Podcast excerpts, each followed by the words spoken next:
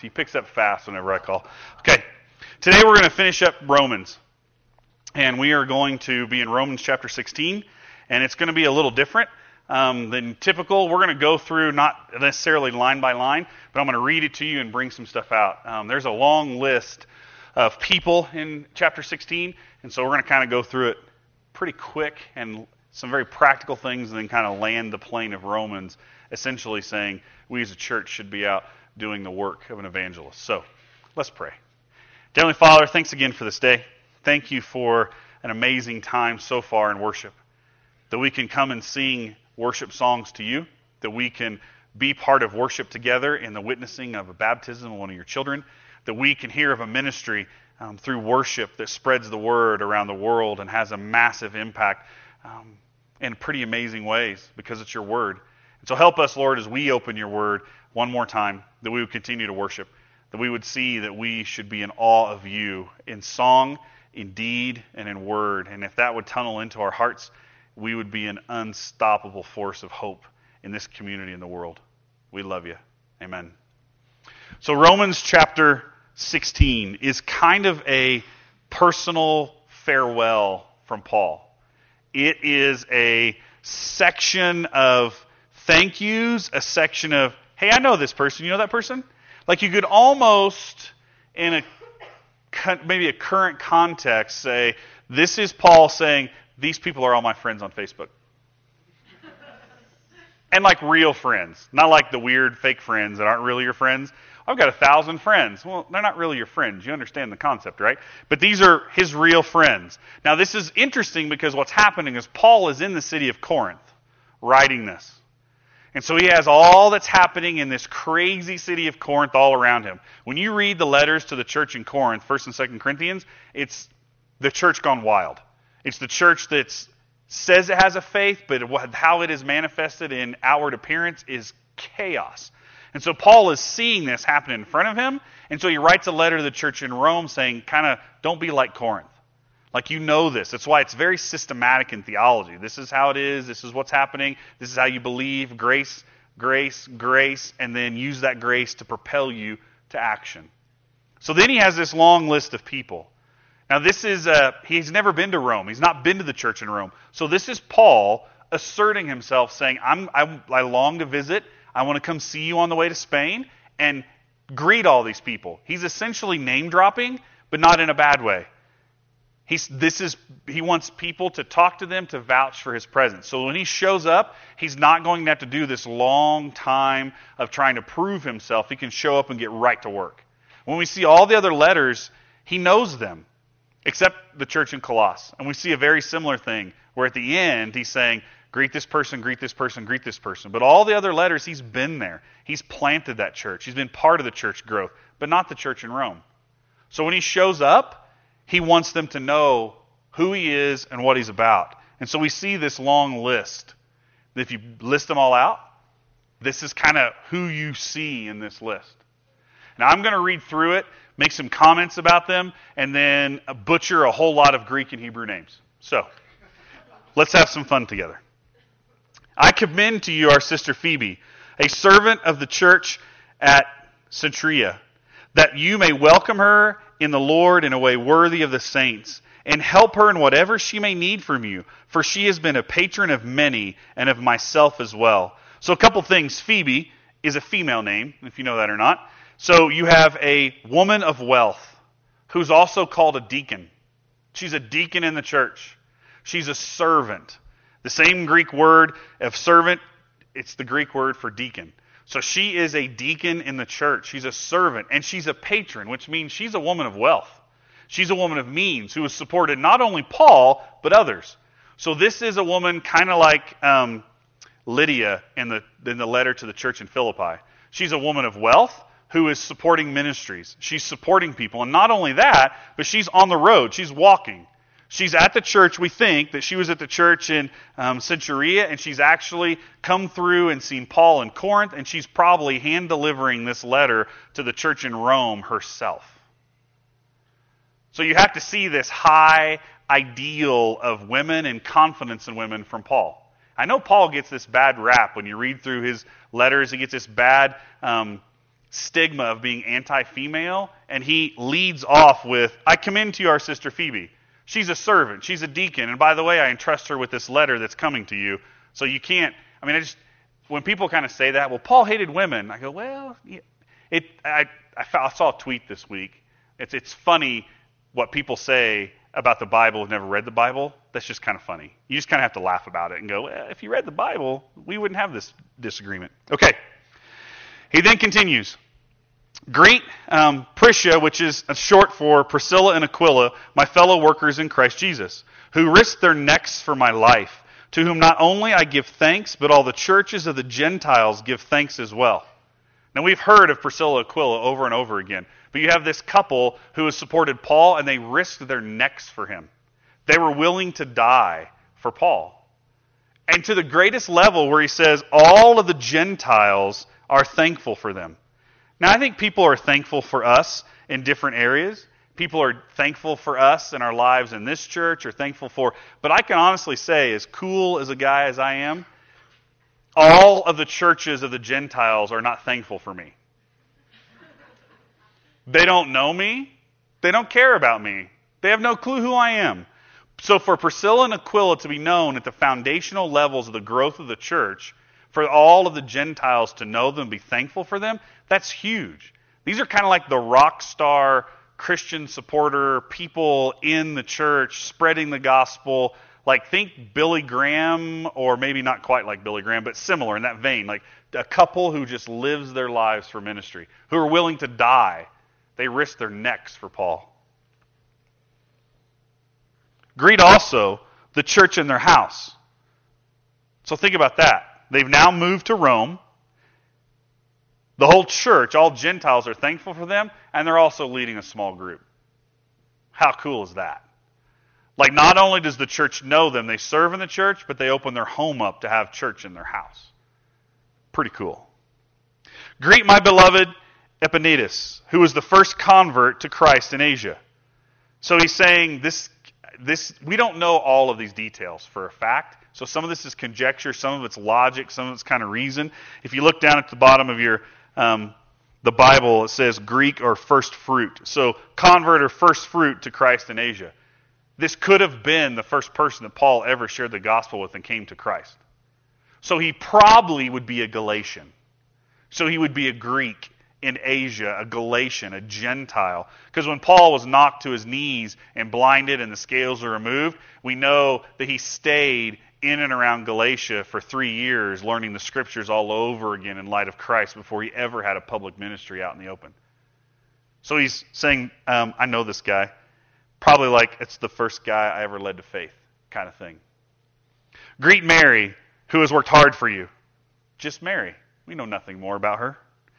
Greet Andronicus and Junia, my kinsmen and my fellow prisoners. They are well known to the apostles, and they were in Christ before me.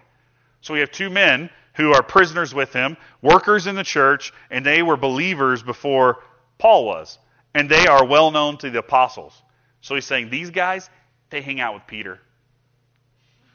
Kind of name dropping a little bit. Greet Ampliatus, my beloved in the Lord. Greet Urbanus, our fellow worker in Christ, and my, my beloved Stachys. Greet Apelles, who is approved in Christ. Greet those who belong to the family of Aristobulus. Greet my kinsman Herodion. Greet those in the Lord who belong to the family of Narcissus. Greet those workers in the Lord, Tryphania and Tryphosa. Now, we don't know a lot about these two women. We know those are female names, and we know that that's very similar. We know they're sisters. We, we can reason they're sisters because they're mentioned together, and it's kind of like the tradition of some families today where you name your kids all at the same initial. So you have like Luke, Larry, and Landon, and and um, Laban, and whoever else, right?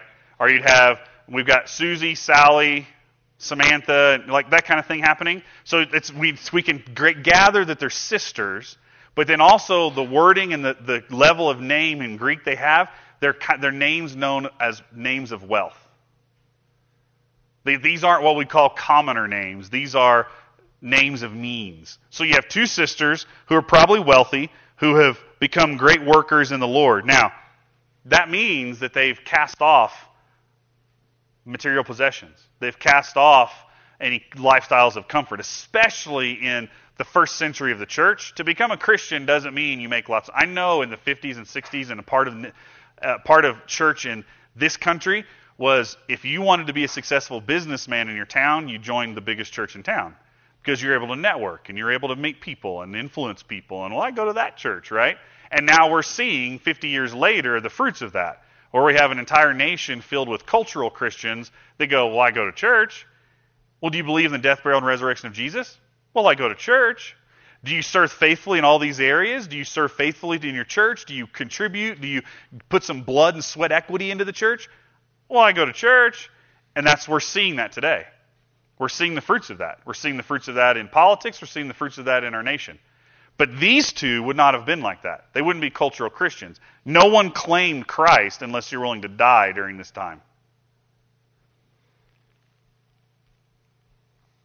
Greet the beloved Persis, who has worked hard in the Lord. We know that that is kind of a, um, she's a Persian. It's a female name given to Persians. So someone from more like Iran, not necessarily Israel. Great Rufus, chosen in the Lord, also his mother, who has been a mother to me as well. Rufus um, is the son of Simon. Simon is the man who carried the cross of Christ. He's the man that was picked out of the crowd by the Roman soldiers and said, You carry it. He carries the cross member of the cross to, the, to Golgotha, where he is crucified, and then his son is Rufus. We know that Simon was part of the church in um, Antioch. And so he was part of the sending group who sent Paul out on his missionary journey. So for Rufus to be there, that's kind of like, that's a big deal. It's like, uh, yeah, my dad carried the cross. What'd your dad do? uh, he came to church one day and Paul talked to him and he became a believer. Yeah, well, welcome to JV. My dad's varsity, right? So you have this other person coming in, Rufus, and then his mom. So this would have been Simon's wife. We don't know if Simon's dead because Simon's not mentioned. He's probably passed. Or he might be out on a missionary journey himself. But for Rufus and mom to be in Rome, Simon isn't going. It wouldn't be good for Simon to keep serving in a church all the way across the Mediterranean unless he was out in the wilderness. So either Simon is out serving somewhere or he's passed. And so now Paul's saying she was like my own mother. She's a surrogate mother to me. Because so think about how deep the relationship would be with this group, with Rufus and his mom. Because Paul would be ostracized by his entire family. Pharisee among Pharisees. And for him to come to a faith in Christ, his family would have completely rejected him. So this is a deep relationship with this woman. He then continues. Greet, and I'm going to get all these wrong. Asyncritus, Phlegon, Hermes, Patrobas, Hermas, and the brothers who are with him. Greet Philologus, Julia, Narcissus and his sister, and Olympas, and all the saints who are with him. Greet one another with a holy kiss. All the churches of Christ greet you. So you have this giant long list of people women, men, women of wealth, couples of wealth. Mary is a very common name, um, would not have been any kind of name of significance. You have Hermes, which is a slave name. Um, it's a Greek slave name. Um, it's very similar to when I was in Uganda a few months ago. Um, all of the Ugandan native names are were tough for me to pronounce. I tried, but then most Ugandans have a biblical name too.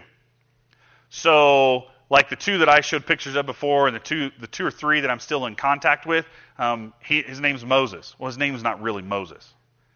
Like his, he came from a family of no faith, but he chose a biblical name go with as along with his Uganda name so everyone would know who he was.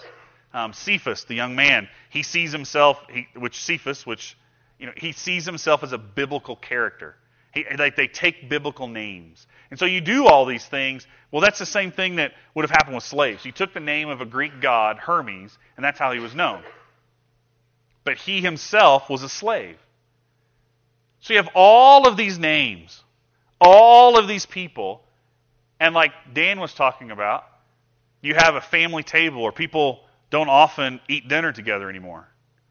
And so then when you eat dinner together, then you have like all the family comes together and it becomes almost like a crazy family reunion a lot, right? And that's what communion is. When we come together on a Sunday morning and we take communion, it's it's not so much a reverent, I mean, it is reverent. Don't hear me say it's not reverent. It's a reverent time of a sacrament of, of remembering the cross, following in obedience to Christ, but it's also like a crazy family reunion where you've got crazy Uncle Joe over here who is like, just stay away from him, especially afternoon because he just gets crazy when his meds wear off. And then you've got like, you know, Aunt June over here that she just thinks that, you know, sewing clothes from drapes, like the sound of music, is the cutest thing ever. And so she sews you a new shirt every year and you smile and say thank you and then you put it in the closet. And then you've got like, you know, Bob back there who's just a family friend. He's not really part of the family. Everybody invites him anyway. Like, why do you bring him along? But he's there. And then I think of all the walks of life that we have in this church. Think of how we can mirror some of this. People who've grown up in the faith and known Christ, like one of the first Christians in Asia is there. And then you have wealthy Phoebe, who is a woman of great means. She's transporting this letter. She's trusted by Paul, but she's a woman of great means who just lavishly gives away her income so that others could be could come to Christ through missionaries. You have Priscilla and Aquila who say, "Hey, you can hide out in my basement. Well, they might kill you. Yeah, we know. But it's important. The gospel is more important than our lives. what about our family inheritance? Shouldn't we, as sisters, like continue on with our inheritance? No, we're going to give that all away. We don't care. It's more important to be in this family. So think about how this church came together in Rome from all of its different walks of life. And think about how we come together as the church here. We all have different stories. Some of you grew up in the church. Some of you are like me and had nothing to do with Jesus till you're 17. Some of you have great education in biblical training, and some of you are just trying to figure out, like, what is the book of Numbers even for? Right? Some of you are on different areas of this journey of faith. Some of you are completely obedient. You see the scriptures as faithful and true. You believe in the inerrancy of scripture. And some of you are going, I don't know. I, I don't think that God really meant that. We're all in this together, just like the church in Rome. But together, under the banner of Christ, they did amazing things. Think about how the culture was influenced in Rome. Think about how hundreds of years of persecution then led to the Roman Empire becoming a place of Christ. And then, because of the oppression lifting, the cause of Christ, the name of Christ, was broadcast to the world. So when Paul says, greet each other with a holy kiss, he's saying that as a church, we should be affectionate for each other. Now, I know if we all started kissing each other, it would get weird real fast. That's not our cultural connotation. We actually think that kind of faded away in the church by the second and third century. They weren't giving each other the holy kiss anymore. It became like, you know, just the standard old handshake and elbow bump and fist pound in the last five years, right? So for us, what would it be? I think it's the hug. I think for us as a church, to be perfectly honest, I was kind of creeped out and uncomfortable when I started going to church and all these dudes started hugging me and calling me brother. And I go, um, I've got a brother and I don't hug him. So why would I hug you? And now, like, how often, I mean, some of you have gotten hugs from me. Some of you want hugs from me, and we can talk about that later. I will hug you, but it's weird to desire that. Um, but think about how times you get close with people. Like you encounter brothers and sisters and you see each other. Like we're going to go see family and friends in the next couple weeks, and it's going to we're going to see each other. It's going to start with a hug. Like how often do times when you just want some intimacy, but not an intimacy that leads to kind of relationship, but it's an like we're we're more than just passersby on this journey. We're together in this. And I know I'm just like every other guy, especially pastor. Like uh, it ends up being like side hugs with women instead of full on hugs because you know that's my wife. None of you are. So like the big old hugs gets weird. So you just gotta sometimes a side hug, but then how many times does it turn into it's a time of crisis, and it becomes a, lo- a hug that lingers for a minute when someone's in tears or someone's in conflict, or you're just holding them up and they can't even hold their own weight up. Like, isn't that how we're supposed to be as a church? We carry each other's burdens, we hold each other up. So when Paul says, greet one another with a holy kiss, all the churches of Christ greet you. He's saying the church global should be this obvious, messy group of people that would never hug each other, would never care for each other if it wasn't for the gospel. I mean, some, think of all the people we have in this room. People who serve their guts out in the community to protect the rest of us. Some of you help people in a million other ways. Some of you are educators, some of you are in sales, some of you are in management, some of you faithfully serve your children in the home, some of you have a multitude of jobs. Like you do all kinds of stuff. Some of you don't have a callus on your hand, and some of you can't feel, have no feeling in your fingertips anymore because you have so thick of calluses you don't really feel stuff. Like, think of all the different walks of life that live inside this church and how beautiful that is. And that's what Paul's getting at. He's look at the church. Greet each other with a holy kiss. Well, then he goes on to explain there's some teams involved in this, which is what we're going to talk about right now.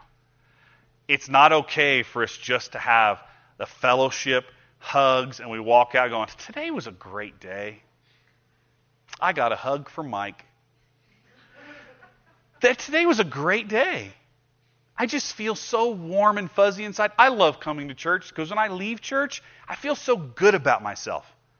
That's a horrific. Like, we're supposed to be a training ground and a mission center to send people out into the world with the truth of God, willing to lay it all down. It shouldn't be just the happy place. I mean, I'm okay with it being happy here. I enjoy that too. But that's not the point. And so in our church, we have a multitude of ministry teams in our church that all function in different ways that I don't know that you're really aware of. So, the best time for people to actually listen, if they ever listen to me, is during this time of the service. So, here we go. We have multiple ministry opportunities in this church for you to be plugged in, for you to get involved in, for you to help serve in, a hundred different ways. And I don't know that we've been good about promoting those. There's a wall out there in the hallway with a little handout for every one of these. And I think, what do we make, five copies of each one? About a year ago. And those should have been, those should have gotten empty a, lot, a long time ago. So we either have not done a good job of saying, you know, there's this big wall there with all these colors. Like, you ought to look at those every now and then. Or we've just not explained it. And so that's on me. As the pastor of the church, that's on me. So I wanted to highlight some of our teams that we have. The one on the top, because it has the longest title, that seems to be graphically the way you would do it, right, Jake? Um, Outreach Missions Evangelism Team. Joy, who you've seen on stage a few different times, has gotten up, and when she took on the role, um, like a lot of churches, she didn't even know half what she was getting herself into. Because we have failed in that regard too as a church.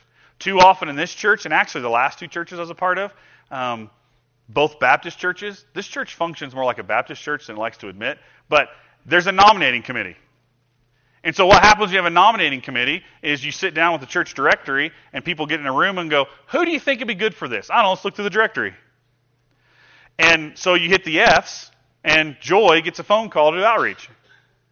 That's a horrible way to do things. And so we're changing a lot of that and how our team dynamics work. We're changing how that functions. We're, we're not, we can't just rewrite the Constitution overnight, but we're working on it that we should have people in place that are passionate about these areas. So Joy is wanting to form a team around this mission. So she's technically in charge of outreach, missions, and evangelism, which are, that's one person can do all that. So she has been faithfully serving in how we outreach into this community. But then, if you look at the job description, she's also supposed to take care of mission trips and our evangelism efforts. That's the work of at least three to 25 people and she's trying to do it on her own. And so she needs some of your help. So if you have a passion for missions, local, national, global, then you could be part of her team. And say, hey, I got this friend. I'd like to help here. I'd like to help with this thing. And then we just divide the team out. Like there's, if we don't fix some of the ways we do leadership in our church, um, we're only, we're going to keep hitting this ceiling of potential in our church. And we're also not equipping you to lead. Because what happens is the paid guy and the ones that get called on a phone one night, they do all this, and so you've got about 20 people who are leading the church, and everyone else just kind of flounders. We're not taking people who have leadership potential and then injecting them into the proper places. And training you, equipping you, bringing you alongside, and then watching you grow in those areas. That's what happened to me. My wife and I show up at a church in Vincennes, Indiana after leaving another church. We'd started a youth group. We show up in this church, and they started mentoring us. We're immediately on the youth team. The youth pastor gives me a shot at preaching. I don't know that he was wise in doing that, but he took a shot on me. He allowed me to. He took care of all the inconsistencies, the bumps and bruises I came into the ministry with, and he let me grow. And then it was several years later, after he had gone off to plant a church, I called him and said, Hey, I'm quitting my teaching job and I'm fundraising to go on staff with InterVarsity Christian Fellowship. And I probably need to eat some crow.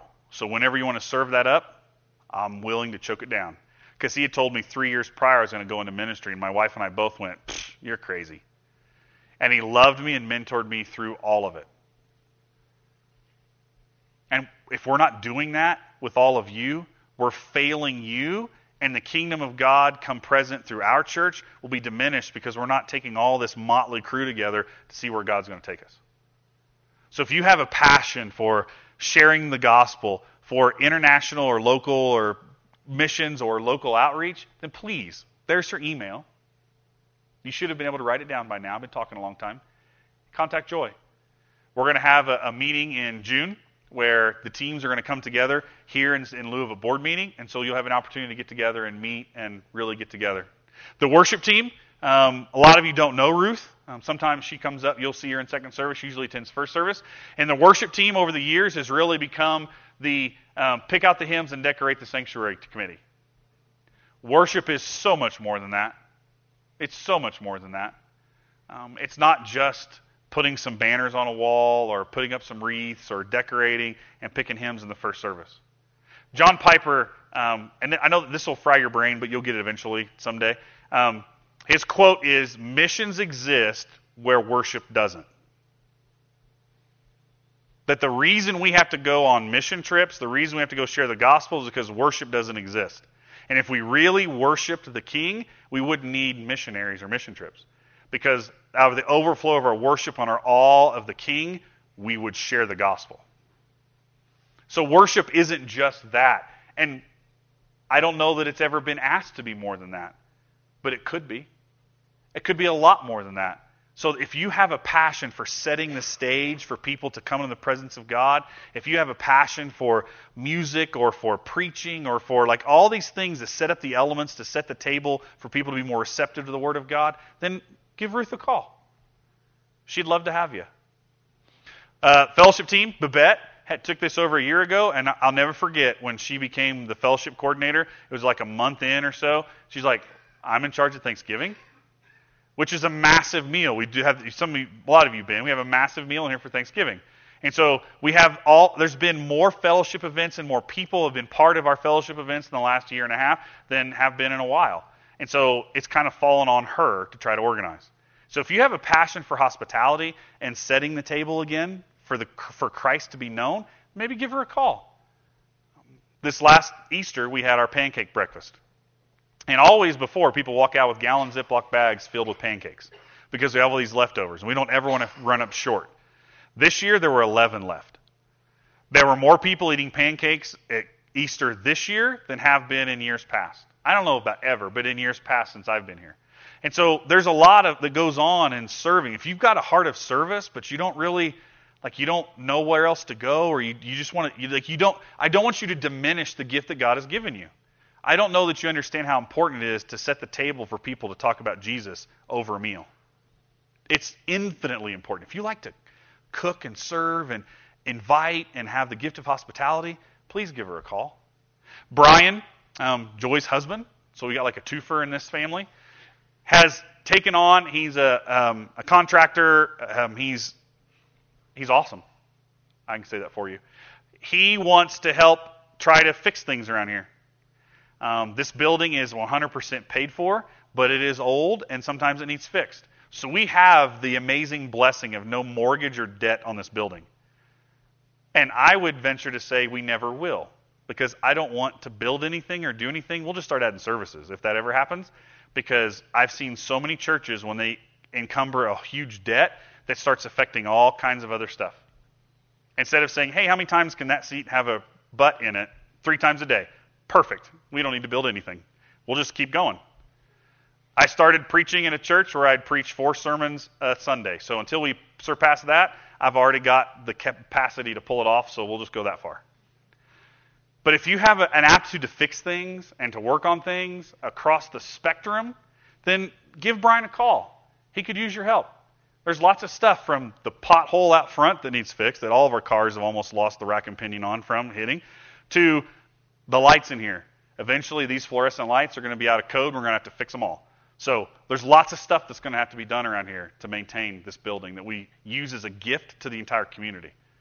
It's not just for us. Um, there's so many ministries that use it. It's a gift to the community. We have two boards that really the teams are already picked. The finance team and the personnel team.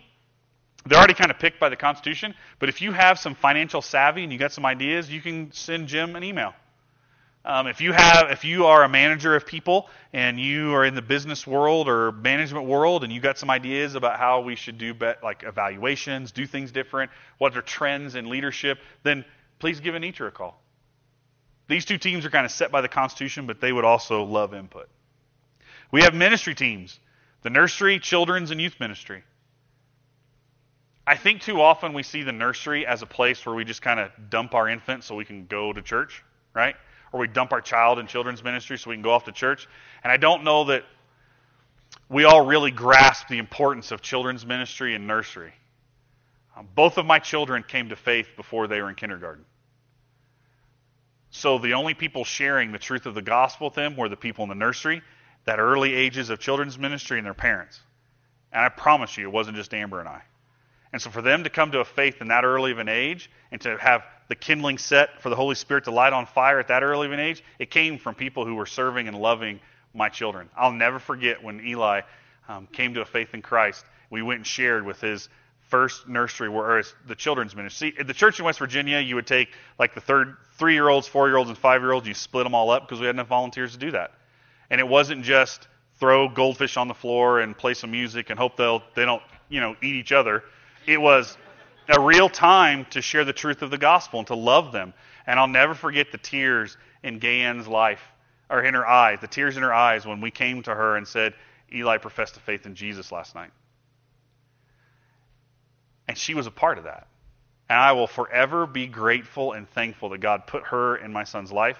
I mean, the first first month we were at the church, it was open the door and kick Eli in and shut the door, and she had to deal with him because he was freaking out the first month. And he grew to love her, and, to, and her love for him grew, and then he came to faith in Jesus.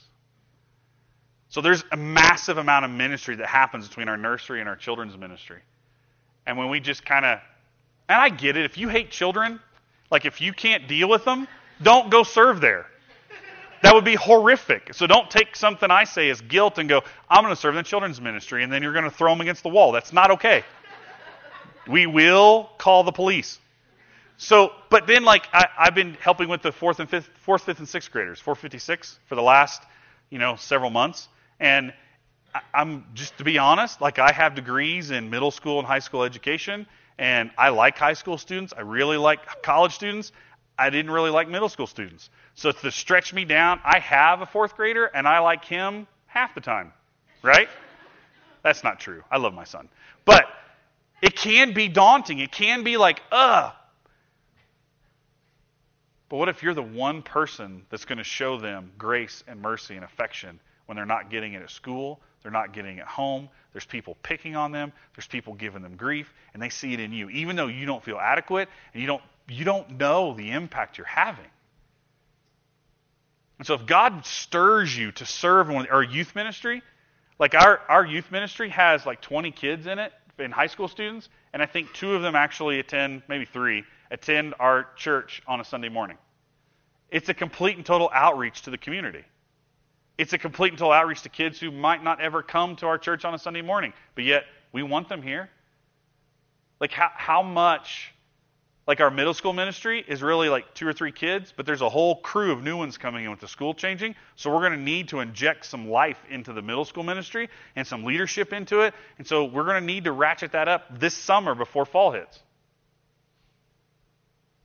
So if God's calling you and gifted you in these areas, I kind of beg you, not for you, but for this community to serve. We have a men's and a women's ministry. Um, Rain and I kind of lead them. Just talk to us about it. You know us. This is why. So I always hate to just like give you the guilt and say, do it, and here's the why, because I don't think anybody is called to just do things. I think you're called out of a bigger picture of the need. So I went and got some statistical data just from the internets. And so you get statistical data like this. Well, here's in 15 years a new mayor, and I know this kind of gets daunting. You're looking at it because I don't know if this really matters a whole lot. But look at this one. For the population 25 years and over in Laramie, half this town has a bachelor's degree or higher. We are a highly educated group of people in this town. A quarter of this town has a graduate degree or a professional degree. We're a highly educated group of people. And we don't really go that far. We're like highly educated townies. We stick around. Like, this is our community highly educated people in this community. And then you look at this stat that 64% of this community has zero religious affiliation. That in this town, there are only 6.7% evangelical Protestants. So you have the main lines, the others, which would be every other faith in town, and then the Catholic faith. And I, am not picking on mainline or Catholic, because I think technically we're considered mainline, but we're really an evangelical church, that you have a, there are evangelical Catholic churches too, but when you look at the, the, the, green pie of evangelical Protestant, this is the number of churches or people in this town that actually believe you need to share the gospel for someone to be saved. The other churches would say, in, a, in a, a, just a different vein, in a different, whole different kinds of ways, well, if you come to church and you partake in the sacraments, then you're good. Or if you come into the building, you're good. Or we're universalist. Everybody's good, right? But an evangelical church says God made this planet perfect. Adam and Eve messed it up in their sin. And that broke everything. And God knew that we couldn't fix it on our own, so He, in His divine forbearance, knew Jesus was coming to save us. And for us to have eternal life in heaven, we need a relationship with Jesus. Jesus is the only way, the truth, and the life. None get to the Father except through the Son. And if you don't have the Son, you don't have the Father. So you need Jesus. Without Him, you have no hope for eternity. That'd be a core evangelical belief. And only 6.7% of this town believe that. When you look at Chuck Colson, who did lots of ministry in prisons, um, he often said that if he could get 10 to 15 percent of the prison to become evangelical Christians, it would change the landscape of the entire prison. Violence dropped. Instances of recidivism where people leave and come back dropped. If you could convince and get the people 10 to 15 percent to be evangelical, gospel believing Christians, you would change the entire culture in that prison. And the same thing is true in campus ministry if you are part of a campus ministry on like UW's campus, other campuses, like when I was at the InterVarsity, the magic number is 10%. If you had 10% of the college students involved in a campus ministry, then you were considered a rock star success in all other ministries. Because the same thing happens. We saw it on in Rose, at Rose-Hulman Institute of Technology where I served. We saw it happen in sorority and fraternities, where one fraternity house had about five or six men that were Christians, and it changed their whole house. Like all everything changed in that frat house to the point where guys that were looking for the hardcore partying kind of frat life, they would pledge that one and go, "Whoa, I'm out. You guys, you guys like actually have morals. I need to go find another one." Think about what we could do on that campus over there. If we had 10 to 15% penetration of evangelical believers of faculty and staff at that campus, how that would change. Think about if we had a 10% evangelical understanding of the gospel and the students on that campus. Think about this town, the city of Laramie. If we could move this number from 6.7 to 10 to 15%, if we could get about 5% to 10% of these people who believe in nothing to have a faith in, in, in Christ? how that would change this town. It would change your kids' schools. It would change the campus. It would change our it could change the state. What if that just we had a goal that said, "Hey, you know what? We're going to share the gospel. We're going to commit. We're going to go." What ha- what would happen if 10 to 15% of our legislators were gospel believing Christians? What if 10 to 50% of the teachers in the schools in this community or on that campus were that way? How could exponentially that happen on that campus where you had a 15% penetration of the gospel and the faculty and staff, how that would trickle to the students? So, why did I bring all this up? Because we're this church in Romans 16. Because we know the end of the story, don't we? The church flourished in Rome, persecution happened. We know that uh, um, the emperor, Constantine, comes to faith in Christ through this small band of persecuted misfits in Rome.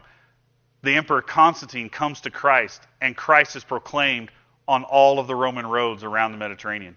And the church of Christ grew. 300 years of persecution, and because they never gave up, they never stopped proclaiming Christ, they penetrated into the bureaucracy, and then they ended up being spread. So we can't be a holy huddle of a church that just withdraws. I can't stand the the, the, the political cycle. I can't stand the election cycle. I don't know what's going to happen. I don't know who to vote for. I don't trust any of them. Oh, what am I going to do? I'm just going to. And instead, as Christians, we engage in every aspect. Sure, the city council's a mess. Sure, the county commissioners are a mess. Sure, the state legislators. Sure, the national. It's all a mess because they don't have Jesus. So, what if we as a church saw this entire place as a mission field? That where you work, where you live, where you play, is a place for Jesus to be proclaimed. Not just to get notches on our belt or to fill up people in this church, if you could direct people to any of the other evangelical churches, then send them there. If this isn't for them, send them to one. Get them plugged in. Because the goal isn't for First Christian Church to become a megachurch. The goal is for Laramie to become a place that proclaims Christ. And that doesn't happen without a church that's going to proclaim it. So we need you. We need you. Why? If you continue reading, there are people that want to throw false truths in us all the time.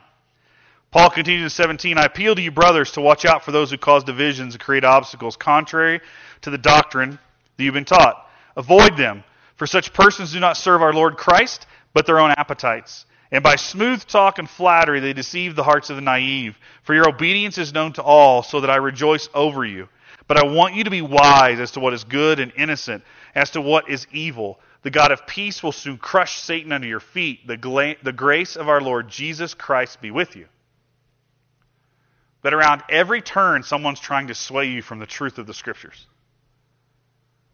And you see it everywhere. So in Proverbs 14, there's a way that seems right to a man, but its end is the way to death. Just because it feels good, sounds good, I like that, doesn't mean it's of God or if it's biblical. And so we have to constantly submit ourselves to the authority of Scripture, to authority of the church, to seek wise counsel. We aren't we shouldn't just be floating along on our own. You and I both know that if we read the Bible on our own our whole lives, we can come up with some pretty crazy ideas, can't we? I mean, I can't be the only punk in the room that twisted scripture to get his way with a girl. I can't be the only punk that said, well, you know, the Bible says this. Um, I know it says that, but I read something somewhere that said that was mistranslated. I can't be the only one that's played those games in my life. And at every time I've done that, God's convicted me and shown me the truth, and it's proven that I'm a punk because I'm twisting the very word of God. Now, are there things in here that I don't understand? Of course. Are things in here that I still don't grasp? Of course. But I don't throw them out the window or come up with my own idea. I study harder. I dig in more. I ask people who are trusted to give me more insight. I look at the church fathers. I look at how the history of the church has existed for 2,000 years. And then what C.S. What's C.S. Lewis call it? Um, chronological snobbery. Where we think because we live in 2016, we're smarter than people were 100 years ago. So clearly, God didn't mean that because I'm smarter than that guy. Well, you didn't have all the data and all the facts. We're smarter now. We have smartphones, even. That's how smart we are. And instead, submitting to the scriptures. And Paul's warning them there's going to be people with flattery, smooth talk, and deceive the hearts of the naive. We have to be the strength for our brothers and sisters who are new in faith and who are naive in faith because they'll be swayed easily by some fancy talk. I've seen it. I've seen it in Africa, I've seen it in rural Indiana, where just because someone has a book deal or has a show on TV, everyone thinks, well, they must be okay because he's on TV. I mean, he bought the, the Houston Dome or whatever it was called, the Toyota, he bought that. He's got a big old church. He's got to be right. No, he's not. He's not. Just because he's got a TV show and book deals doesn't mean he's an agent of Christ, doesn't mean he's a proclaimer of the gospel. We have to discern and we have to help our brothers and sisters do that. Paul then continues Timothy, my fellow worker, greets you. So does, so does Lucius and Jason and Sosipater, my kinsman. I, Tertius, who wrote this letter, greet you in the Lord. So, again, Tertius was the secretary, the dictation agent. He was the scribe. He wrote this down. Paul dictates it, he writes it. Gaius, who is host to me and to the whole church, greets you. Erastus, the city treasurer, and our brother Quartus greet you. So even then, the city treasurer, people in public office, are believers serving in the church. So I don't think it's I think it's you need to be very cautious when you enter into public service as a Christian but there, I don't see any admonition here that says you shouldn't be in public service. He then ends with a doxology. Now to him who is able to strengthen you according to my gospel and the preaching of Christ of Jesus Christ, according to the revelation of the mystery that was kept secret for long ages, but has now been disclosed, and through the prophetic writings has been made known to all nations, according to the command of the eternal God, to bring about the obedience of faith to the only wise God, be glory forever through Jesus Christ. Amen. Don't you love Paul's run-ons? Are awesome and so confusing. Now, to him who is able to strengthen you, according to my gospel and the preaching of Jesus Christ, according to the revelation of the mystery that was kept secret. You see Paul mention this in Ephesians and Colossians. The mystery is Christ in you, the hope of glory. He's not asking any of us to do this on our own. He's saying, I love you, I've saved you, I've imparted my spirit upon you. That's the power source that lets you deal with three year olds. That's the power source that lets you deal with women in women's ministry. That's the power source that lets you love teenagers even when they frustrate you like crazy. That's the power source that lets you feel the confidence to engage in leadership in this church and not feel like your ideas will be smashed. And when you are disagreed with, you don't pick up your toys and run. You have the confidence and the power of the Holy Spirit that you will stick around. Not because you need a pat on the back or someone to be happy with you, but because there's a mission in front of our faces that there are people dying in this community without hope. There are people all over that campus and all over this city and this town and this state that are living a hopeless existence. And you have the keys to the kingdom in your hands. You have the power of the Holy Spirit inside you. Why would you keep that to yourself? Research proves that worship and awe leads to commitment and understanding. That if we are in awe of a great God, then we will move and function under that power. It's how the, it's how the second part of the Great Commandment happens. You love God and put no other gods before Him, and then you love your neighbor. You can't love your neighbor if you don't put God first because your neighbor will frustrate you. God is first.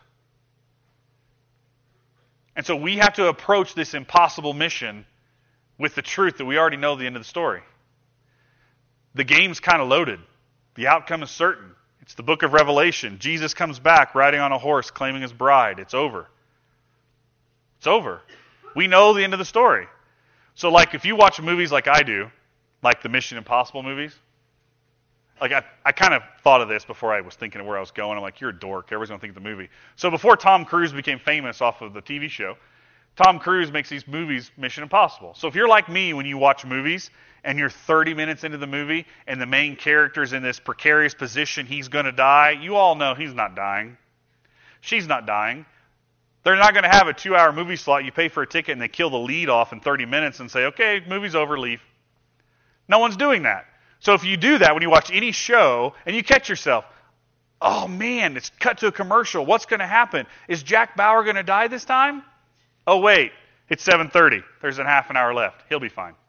Right? We all know that because they're not just going to off the main character in the middle of it. We know the end of this story. It's the book of Revelation. Jesus wins. He's already won. We get eternity with him. This, it's been set. It's certain. There's no going back. It's for sure. It's right here in the Word of God. So why would you have the fear and the crippling fear of, I don't know if God can use me? I don't know if I'm worthy. I don't know if I have the skills. I don't know if I can deal with them. Well, yeah, the mission's impossible, but he tells us, I give you my spirit. That's how the mission's going to come to fruition. And the end of the story is certain. We already know the end. So no matter what happens in the world, no matter what presses against us as a nation, no matter what leader we get, I guarantee you 100 years ago, when President McKinley was shot, everyone thought in America the world is over. The terrorists have won. I guarantee you, over and over again in the history of this world, when someone's risen to power and fallen, everyone thinks it's all over. And we seem to still keep trucking along. And so it's not about the mission of nation building, it's about the mission of the gospel. We know the end of the story. So you just have to figure out how's your part of the story going to unfold in the story of God. If you went back 20 years, well, 17 years, 18 years, when Amber and I got married, it was pretty clear I was going to teach high school in Indianapolis. That blew up in a year, and we were back in Vincennes. If you had told me that I was going to teach at the high school I graduated from, I'd have laughed in your face. Number one, nobody gets teaching jobs in Vincennes, Indiana. And number two, who would want to go there? Like, I don't want to go back there. That's where he landed for six years. If you asked my wife and I, especially Amber, if her husband was going to be a pastor, she would audibly laugh in your face. She did, actually. If you had told us we were going to be living in Wyoming after being in West Virginia for a while, we would have said, like people who aren't from here, where's Wyoming? I was a geography teacher. I knew where Wyoming was the whole time. But, right? Some of you are sitting in this place, and if we looked back 10 years ago, you never would have thought you would have been here. So you have to figure out the part of the story that God's unfolding that you're going to engage in. How does the story of your life intersect with the story of His name being made famous to the ends of the earth, that the culminating end, a new heaven and a new earth exist on this planet? The redemption of everything that's been broken. And so I think not because of guilt, but do you really want your legacy for eternity to be, yeah, I was a faithful church attender? Or do you want it to be the stories of the people that you've shared your faith with, shared your life with? People have come to know Jesus through you and in you. Don't you want that to be your legacy? So I would ask over the next several weeks, pray about all those lists of people that we put up. And over the summer, we're going to roll out more and more of how we're changing the leadership pipeline of our church and how we're trying to do things different and how we're trying to help build you into positions of leadership instead of just, not just, but helping you be more equipped to share the gospel. How cool would it be if in the next five years we start sending people out of here, sending the best out of this place, like Antioch sent Paul and Barnabas out? How cool would it be if in the next five years we have three, four, five couples leaving this place to go serve in other churches and to be impacting the gospel in other areas. How cool would that be? That we wouldn't see ourselves as a place just trying to holy huddle to get us all together so we can have fun on Sunday. Instead, we see this as a training ground to go into the nations. And I believe that's what the church is intended to be. But first, you have to know Him. Do you have a faith in Jesus Christ? Have you put your trust in Him? Do you trust Him with every part of your life? And if so, then do you see this as the place where you can make a church home? That you want to partner with us in this building, in this place, in this community to spread that? Do you know Him? Because if you know Him, then you should be sharing Him. And we could all get better at that if we're honest. Let's pray. Dear Heavenly Father, thank you for this time that we've had in your word and worship, worshiping through your word. And I pray that we would see ourselves as a beautiful mess of people. That many of us might not get along with each other every day.